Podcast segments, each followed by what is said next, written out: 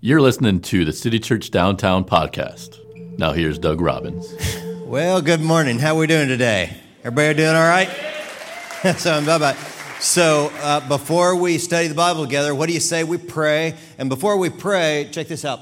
Would you be comfortable just kind of put a hand out just like this? And uh, that's uh, in receive mode. All right. And so let's go to the Lord in prayer. And as we go to the Lord in prayer, I'm going to ask you to pray this prayer out loud. Say, God, my heart is open.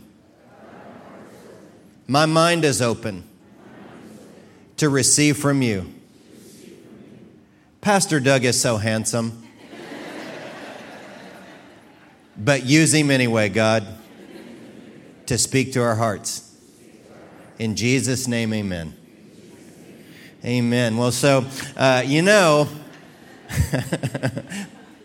probably the most biblical prayer you prayed all week long. You know what I'm saying? you know, it's well known that Chinese students actually uh, achieve more academically than what uh, American students do. We don't like that, but that's just true. And that was the subject of a book that was written by Lenora Chu. It's called Little Soldiers. And in this book, she describes why that is a reality. Um, in fact, Lenora Chu is actually an American. She uh, grew up and was raised by her Chinese parents here in Texas, uh, which is probably the real secret behind her brilliance. But, uh, anyways, her and her husband moved along with their small child to Shanghai because she wanted to immerse her child in the Chinese culture. And the reason that she wanted to do that is because um, the, the reason that Chinese students do better academically is not necessarily just because of what happens in the classroom, but it's because of some significant elements of Chinese culture that affects the way that they learn. And here's uh, the word that she gives is the reason for this uh, advantage. It's the word chiku. So, would you guys say that word chiku with me out loud when I point to you? Ready? Chiku. chiku. And what it means is eating bitter. Chiku. Okay, some dude is like, chica. What's going on? I say, it's not chica, it's like chiku. Uh, eating bitter. And what it means is, is that you, you like are able to get through and endure those hard times of learning. So what happens is, is in math problems, when American students work on the same math problems that Chinese students do, uh, American students get to a point of chiku where the problem is hard and they're just like bail out on the problem and quit. Whereas a Chinese student, when it gets to chiku, they value chiku, eating bitter, the bitter part of the math problem, and they last a little bit longer, which helps them to achieve a little bit more. See, now in America, we try and convince kids that learning is fun and education is fun. But uh, in China, they say, no, it's all about the chiku. You've got to be willing to suffer in order to really learn. And today, we're starting this series, Get Through What You're Going Through. And it's really going to be a significant series where we're going to study through Paul's letters to the Thessalonians. And this series is going to be so significant for some of you is that you're going to come here and it may literally save your life because of the truths that you're going to learn from the scriptures that help you get through the chiku seasons of life. It may also save the life of someone that you invite to come to church with you uh, as they learn how to get through what they're going through. And I got to tell you that one of my biggest frustrations as a pastor with church people is that a lot of church people, I've seen uh, tons and tons of church people start the Christian life, but don't continue and endure in the Christian life when times of chiku come. Have you ever noticed that? Have you ever known someone that they, they really started off excited about God, but they didn't continue with God. And I've watched people who come and they're these big glory stories of transformation and change. And they come to the church and they get baptized. They may be involved in a tribe or a group. They may volunteer. They may give their resources and money to kingdom causes and all kinds of things. And they're this big glory story. And then Chiku happens and they bail out on God, the very one who wants to help them get through what they're going through. So frustrating for me. Now, about a year ago, um, we did this survey here at the church, and in the survey, um, I read through all these different things that you guys are going through. And man, did I get an earful from you guys about the things that you're having to endure, the chiku times of your lives. I mean, people dealing with depression. Uh, one of the cards said, Man, why did my dad have to leave? Um, why do I have to go through this suffering? Why did I have to get abused? Um, one person said, I've got this mental illness, and God, you don't seem to heal it, and how long can I endure? And that's why today, when you came in, you got these little magnets. And later on in the service, we're going to give you opportunity to write on a magnet in one or two words or less uh, what you're going through right now. And as an act of faith, we're going to stick them on the front of the stage and pray over them and ask God to help us get through what we're going through in this season of our lives. But um, sometimes I get overwhelmed with it because I'll read all the cards. I uh, talk with people in church and hear what people are going through, and it overwhelms me. Do you ever get overwhelmed by the problems and suffering in the world? I mean, it's like you see these kids on the border that are separated from their families, and you kind of uh, uh it hurts you, it, it bothers you, or you see just another celebrity suicide. It's like, who's it going to be this week, right? And that encourages people at the grassroots level to think about suicide more often, and it, it, it weighs on us, doesn't it? And then you go to the Bible and you come to church and you're like, well, what does this old, crusty old book have to do with the suffering that I deal with today? I mean, we live in a complex world and things were different back then. And how do they know how to tell us about how we can deal with what we're going through today? And look, I want to tell you this today is that if anybody understands how to get through suffering, it is the authors and the people in the Bible that are written to because not only did they have the same personal problems that we have, but many of them were going through oppression and persecution on top of just the regular problems of life. So if anybody understands the things that you're going through right now and that I deal with right now, it is the people of the Bible. Now, let me give you a little background on the Thessalonian letters, okay? Because some of you come to church and you're like, Thessalonians, what the heck is that? I mean, is this someone that lives in Europe or what, what is the deal there? Well, Thessalonica was the capital city of Macedonia in 49 AD. Paul went there and he planted a church there. If you want to go back and read Acts 17, you can read through and see how that church got planted. And there was so much opposition to Paul being there in Thessalonica because these religious nuts persecuted him him. And the Thessalonians knew, hey, man, we've come to Christ now and we're believing now. But if Paul stays here, they're going to jack him up. They're going to kill him. So he needs to leave. And so Paul had to flee for his life, leave uh, the Thessalonians. Um, and he wanted to come back and visit them, but he got sick and he couldn't travel. So he sent one of his proteges named Timothy back to the Thessalonians to check out and see how they were doing. He felt really bad that he couldn't stay there and help them grow in their faith and train them up and discipled them uh, in their faith because these new believers and he's worried that they're going to make it. He was worried that they were going to just flake out, you know, when Chiku comes into their life. So he sends Timothy. Timothy goes back to the Thessalonians and he's checking them out to see if they're still legit and that they're hanging strong. And the good news is they were hanging in there. How did they do it? They not only had the regular problems and temptations that we deal with, but they were also experiencing some persecution and some pressure. How did they stick with it? Well, the answer to that question is in 1 Thessalonians chapter 3. Look at verse 5 and 6. It's Timothy has just returned, bringing us good news about your faith and what? Love. Let's look further at verse 11. Look at 1 Thessalonians 3:11.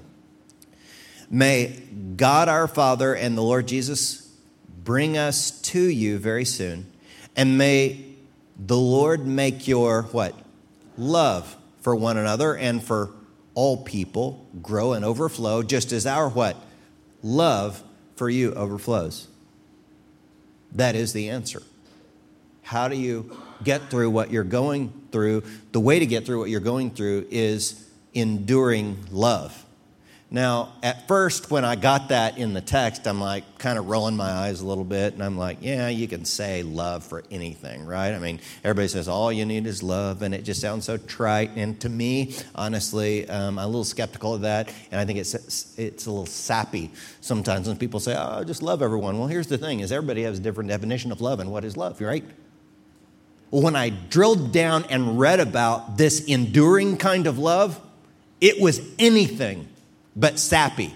And so if you have that sappy, everybody just hold hands and sing kumbaya and sway in the breeze like hippies together and smoke it, you know, it's like, um, uh, okay, uh, you got to erase all that. And when you come to this text, you're going to see some not jacking around, straight up truth kind of love. So look at the first of four characteristics of this enduring love that I'm going to show you today. Enduring love speaks with power. It speaks with power. Look at 1 Thessalonians 1 5. For when we brought you the good news, it was not only with words, but also with what? Power. For the Holy Spirit gave you full assurance that what we said was true. And you know of our concern for you from the way we lived when we were with you. So you received the message with joy from the Holy Spirit in spite of the severe, look at this last part, the severe suffering it brought you. Now, look, some of you come to church, and I watch people come to church, and they think if I just come to church and if I start trying to get down with God and all this kind of stuff, then all my suffering's going to go away. Wrong. It brings chiku sometimes. It brings opposition in your life. And so if you've come to faith in Christ and you're still having challenges and problems, don't be surprised by it. It's going to happen. And what happened here is, is that these people come to faith in Christ and the chiku comes into their life, but they still endured because the word of God came to them with power. And they had full assurance in their hearts from the Holy Spirit of God that it was true. And sometimes, did you know that I think about bailing out on God? And that bothers some of you. Because some of you come to church and you think, oh, Pastor Doug, he's a pastor. When he goes home, he floats on a cloud and is ministered to by angels and all this kind of stuff. But you got to know that sometimes I get upset about stuff and I, I, get frustrated by my own relationship with God and what's going on. And um, and I just want to bail out on it sometimes and run for the hills. But I can't do that. And you know why I can't do that? Because of power. I've experienced his power and the full assurance in my heart. I have seen God protect me physically times when I knew I should have been harmed or endangered or potentially killed. There are other times I've seen God miraculously provide resources for me when I had no other way of getting those resources. But you know, the biggest miracle that God has ever done, and I've told you stories of miraculous things that I've seen happen, you know, throughout the years and all of that. Um, but the biggest miracle that has ever taken place in my life is when God changed my heart. When He changes a human heart. And I remember those years ago, something just changed in me, something clicked for me. And do you remember that time when your heart changed, those of you that know Christ? Do you remember? Perhaps it was in a service here at this church or some other church, and some guy was giving a talk, maybe, or uh, some person took you out to coffee, or you were in some kind of a group, and something changed in your heart, and you realized that was the Holy Spirit that showed you that this was true. Maybe it was in an instant. For others of you, it was over a period of time. It's like uh, over time, it's like all of a sudden you thought you wake up one day and you're just like, it's true. That is the full assurance of the Holy Spirit with power in your heart. You know it's true. And some of you say, look, I couldn't stand up and debate the great, you know, academics of the world about the reality of God, but I don't know how, but I just know for whatever reason on that in that moment or over that period of time, something showed me in my heart with power that this is true. It is the full assurance from the Holy Spirit. Well, let me show you the next uh, characteristic of this enduring love. Enduring love doesn't flatter. It doesn't flatter. Have you ever noticed that a lot of people, when they get in love, they just start the flattery? Oh, you're so beautiful. You're enchanting. Your eyes are like pools of moon water. Okay, this is uh, uh, flattery. But look at what Paul says here in 1 Thessalonians 2 4. For we speak as messengers approved by God to be entrusted with the good news. Our purpose is to please God, not people. He alone examines the motives of our hearts. Never once did we try and win you with flattery, as you well know. And God is our witness that we were not pretending to be your friends just to get your money. As for human praise, We have never sought it from you or anyone else. And look, here's one of the things you need to know about the Bible is that a lot of people want ear tickling teaching. You know what I mean by that? A lot of people want to hear teaching from the Bible that just tells us the parts of the Bible that we like to hear from the Bible to make us feel better about who we are. But Paul's not your guy. And Thessalonians is not your book. If you just want to uh, hear a bunch of ear tickling to make you feel better about who you already are. And you know, lots of people today are hypersensitive. Have you noticed this? Our, our world is like, like hyper sensitive. And you see it on the internet. The internet's not bad. The internet just shows us how bad we already are, doesn't it? And how, how people are hypersensitive. And have you ever noticed, like, you can post something sometimes on your social media, and it's like, you're, you're like, that's benign. It's no big deal. And then the haters come and they just throw down and they get crazy on you. You post, I'm having a great day. And someone says, You have no right to have a great day. You should have a sucky day because the world is going to hell in a handbasket and people are suffering everywhere. Who are you to have a good day? Because everybody's overly sensitive. Look, if you're overly sensitive, Paul's not your guy. Don't even start reading it because he's going to jack you up and you're going to cry like the whiner that you already are. but look, spiritual investigators, uh, I, I want you to understand that if you're wanting to seek God and find the real God, you don't get to go to the New Testament of the Bible like you do to the Golden Corral, which, by the way, no one should ever go to the Golden Corral. but you don't get to go there and just say, I'll take that part of God, and I, I like that part of God, and I'll take that part, and I like that part, because you know what you do when you go around, you pick the parts of God that you want, you're basically creating a God of your own making. You follow me?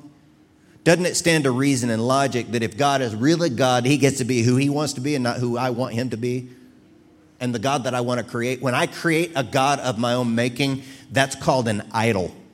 And it's not the real God. The real God is fiercely independent, and He is who He is. He is who He will be, not who you and I try and make Him to be to fit our own feelings. See? So, uh, what, what you really need to get through you're going through is not just another person to flatter you and tell you what you want to hear. What you really need to get through what you're going through is to hear the truth, and the truth is chiku, isn't it? And some of you know that. When you go to the doctor, you don't need just to hear, oh, you're a great person. You need to hear, you have got a tumor. And if you don't deal with tumor, you will die. See? And here's the thing about God that you have to understand about God His end game is never to hurt you. Look, if you go to Thessalonians or any other book, books of the Bible, and it, something rubs you the wrong way, it's not because God doesn't love you and doesn't care about you. The reason that He rubs you the wrong way with some of His truth is to heal you and to love you and to bring you close. That is his heart. That is his end game and his motivation. And that's why we see number three. Look at number three. Characteristic of enduring love is it's like a parent. It's like a parent. Now, I totally get that in a room with this many people in it, there's going to be someone who's like, parent is not a good metaphor for me because you've got mom wounds, you've got dad wounds, or whatever. Can you please just for a few minutes erase that? I'm not minimizing that. That is totally significant. But for the purposes of what we're learning today in this particular text, he's talking about loving and good parents. Here, look at 1 Thessalonians 2 7 and 8. It says, Or we were like a what? Mother feeding and caring for her own children. We loved you so much that we shared with you not only God's good news, but our own lives too. And so, is there any love that's more pure and better than a good mother's love? I went with a friend of mine to his mother's house not too long ago. And we went in, and even though he's an adult man, she still calls him Mijo, and it still melts him as she puts her arm around him. And uh, I can see his smile come as she hugs him and kisses him and uh, holds him and then feeds him. And this family kind of treats me like family. And when I left, she hugged me and kissed me on the cheek, and I left with a plate of empanadas. And that is a mother's love, is it not? It is sweet, it is goodness, the empanada love, okay? Loving it. That's the love of a mother. And she, she lets you into her life, doesn't she? And she lets you into her life. That's why Paul says here that we didn't just like come telling you a bunch of stuff to do, but we shared our lives with you as well. And that's why we work so hard to encourage you to be a part of our tribes here, is because we want you to uh, be a part of someone's life. When you let, you know, when you share your life with someone, someone shares their life, they let you in. There's a big difference between people that you talk to that you just kind of know and people that let you in. You know? And people who let you in, they don't they, they not only just hear your problems, but they share their problems. Because uh, the, have you ever met that person that they seem way too perfect? I'm always suspicious of perfect people. Because I know that they got some chiku going on at some point or sometime in their life. People have good times of their lives, but if people seem too perfect, I'm always suspicious of that. It's not real. And people who let you in, they tell you and they share with you the burdens that they have in their life, and they carry your burdens like a good father. Look at 1 Thessalonians uh, 2 11. And you know that we treated each of you as a what? Father treats his own children.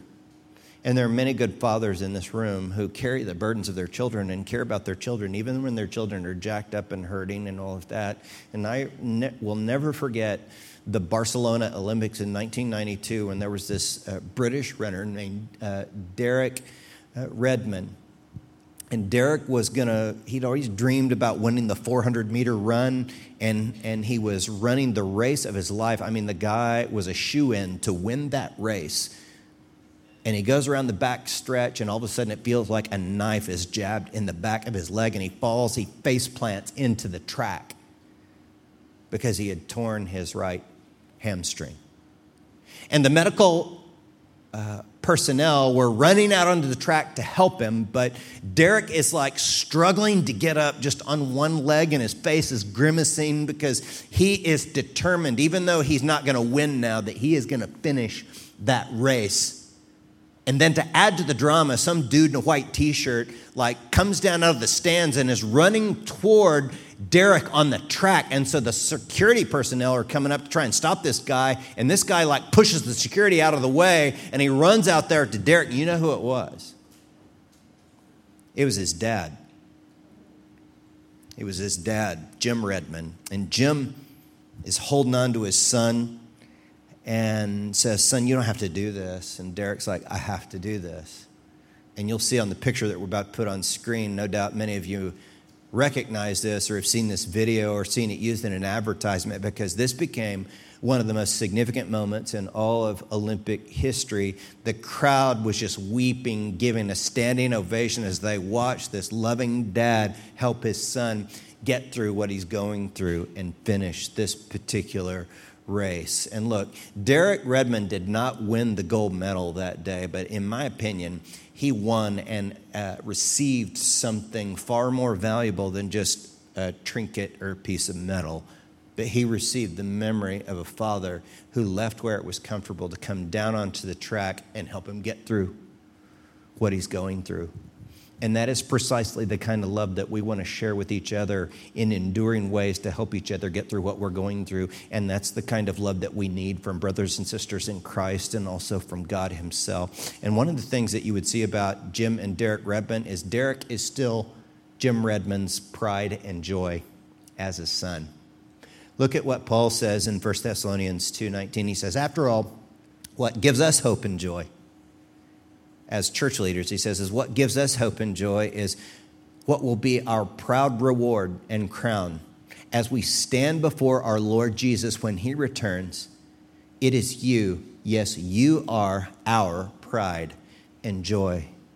And as I look out over this group, and I do know a fair number of you, and I know your stories, and I know what some of you have endured, and you are my pride and joy. Can I tell you that?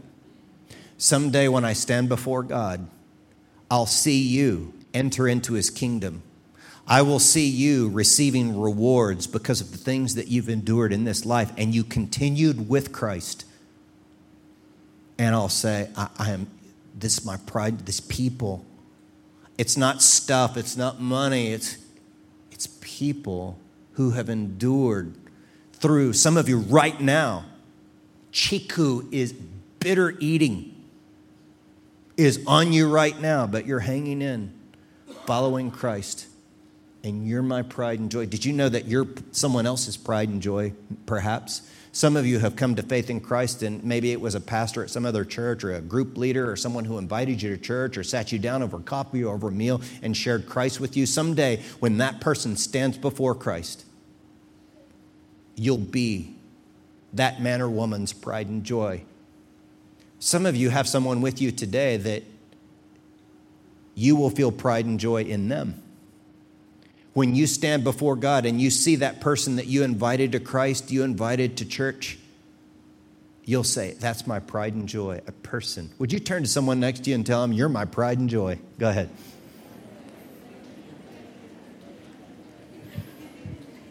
My pride and joy. That feels pretty good. And that is the heart of a spiritual parent is the pride and joy in people that have endured for Christ. Now, look at the fourth characteristic of this kind of enduring love. Enduring love looks forward to the second coming.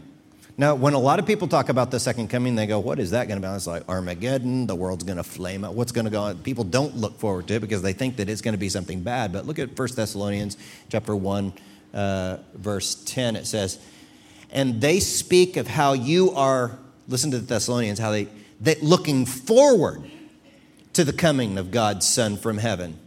Jesus, whom God raised from the dead, he is the one who has rescued us from the terrors of the coming judgment. We all know that a reckoning is coming. But these Thessalonians were able to look forward to that second coming of Jesus. Now, some of you know uh, from reading history books and, uh, and the like that in this country, some years ago, locomotives, those wood burning locomotives, took people and goods from town to town all across this country.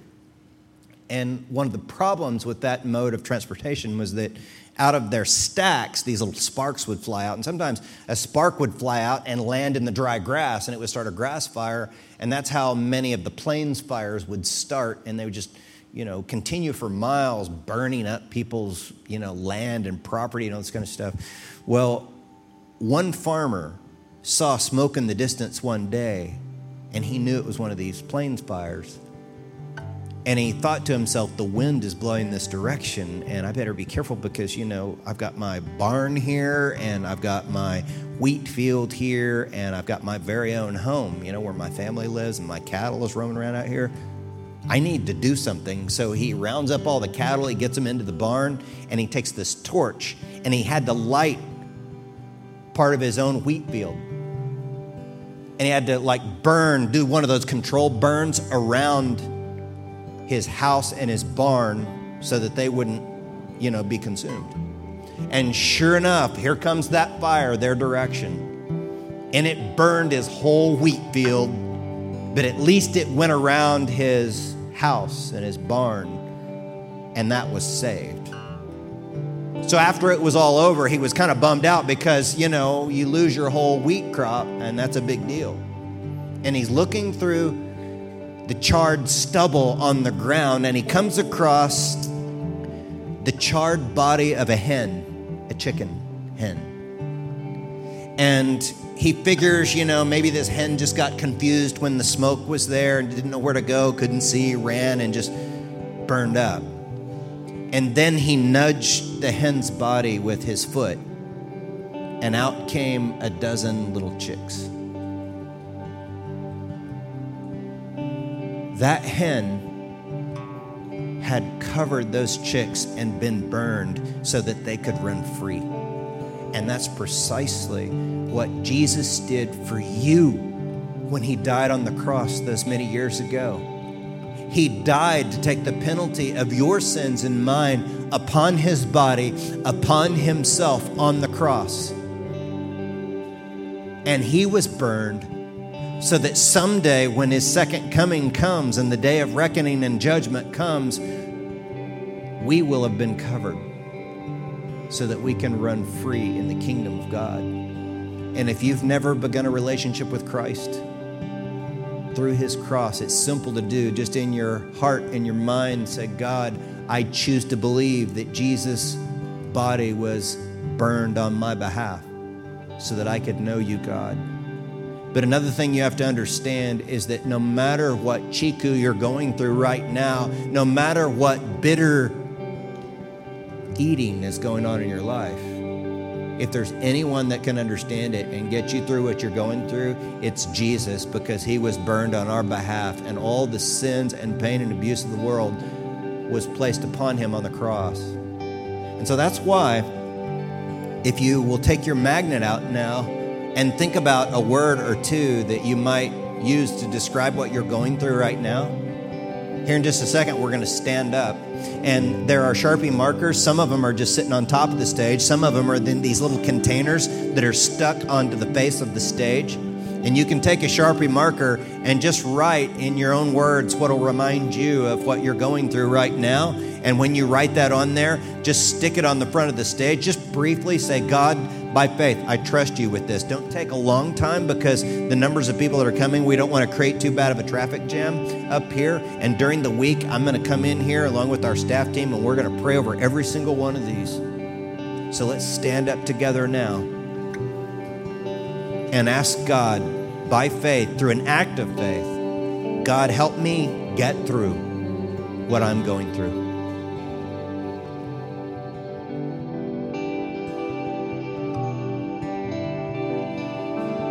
And so, Lord, that's our declaration that we're not going to be shaken in the midst of hard times. And I want to pray over these magnets here that have been brought by faith, and other people, uh, for whatever reasons, didn't weren't able to even come up here. I want to pray for them too, because we know that your love extends and it helps us to endure. And so, Father, would you help us in that significant and mysterious and sometimes even borderline mystical way, spiritual way, that you help us to endure the times of chiku in our lives. Thank you for what you're doing among us. And we pray all these things in the name of the Father, the Son, and the Holy Spirit. Everyone said, Amen. You guys go ahead and take a seat. Thanks for listening. For more information, visit citychurchdowntown.com.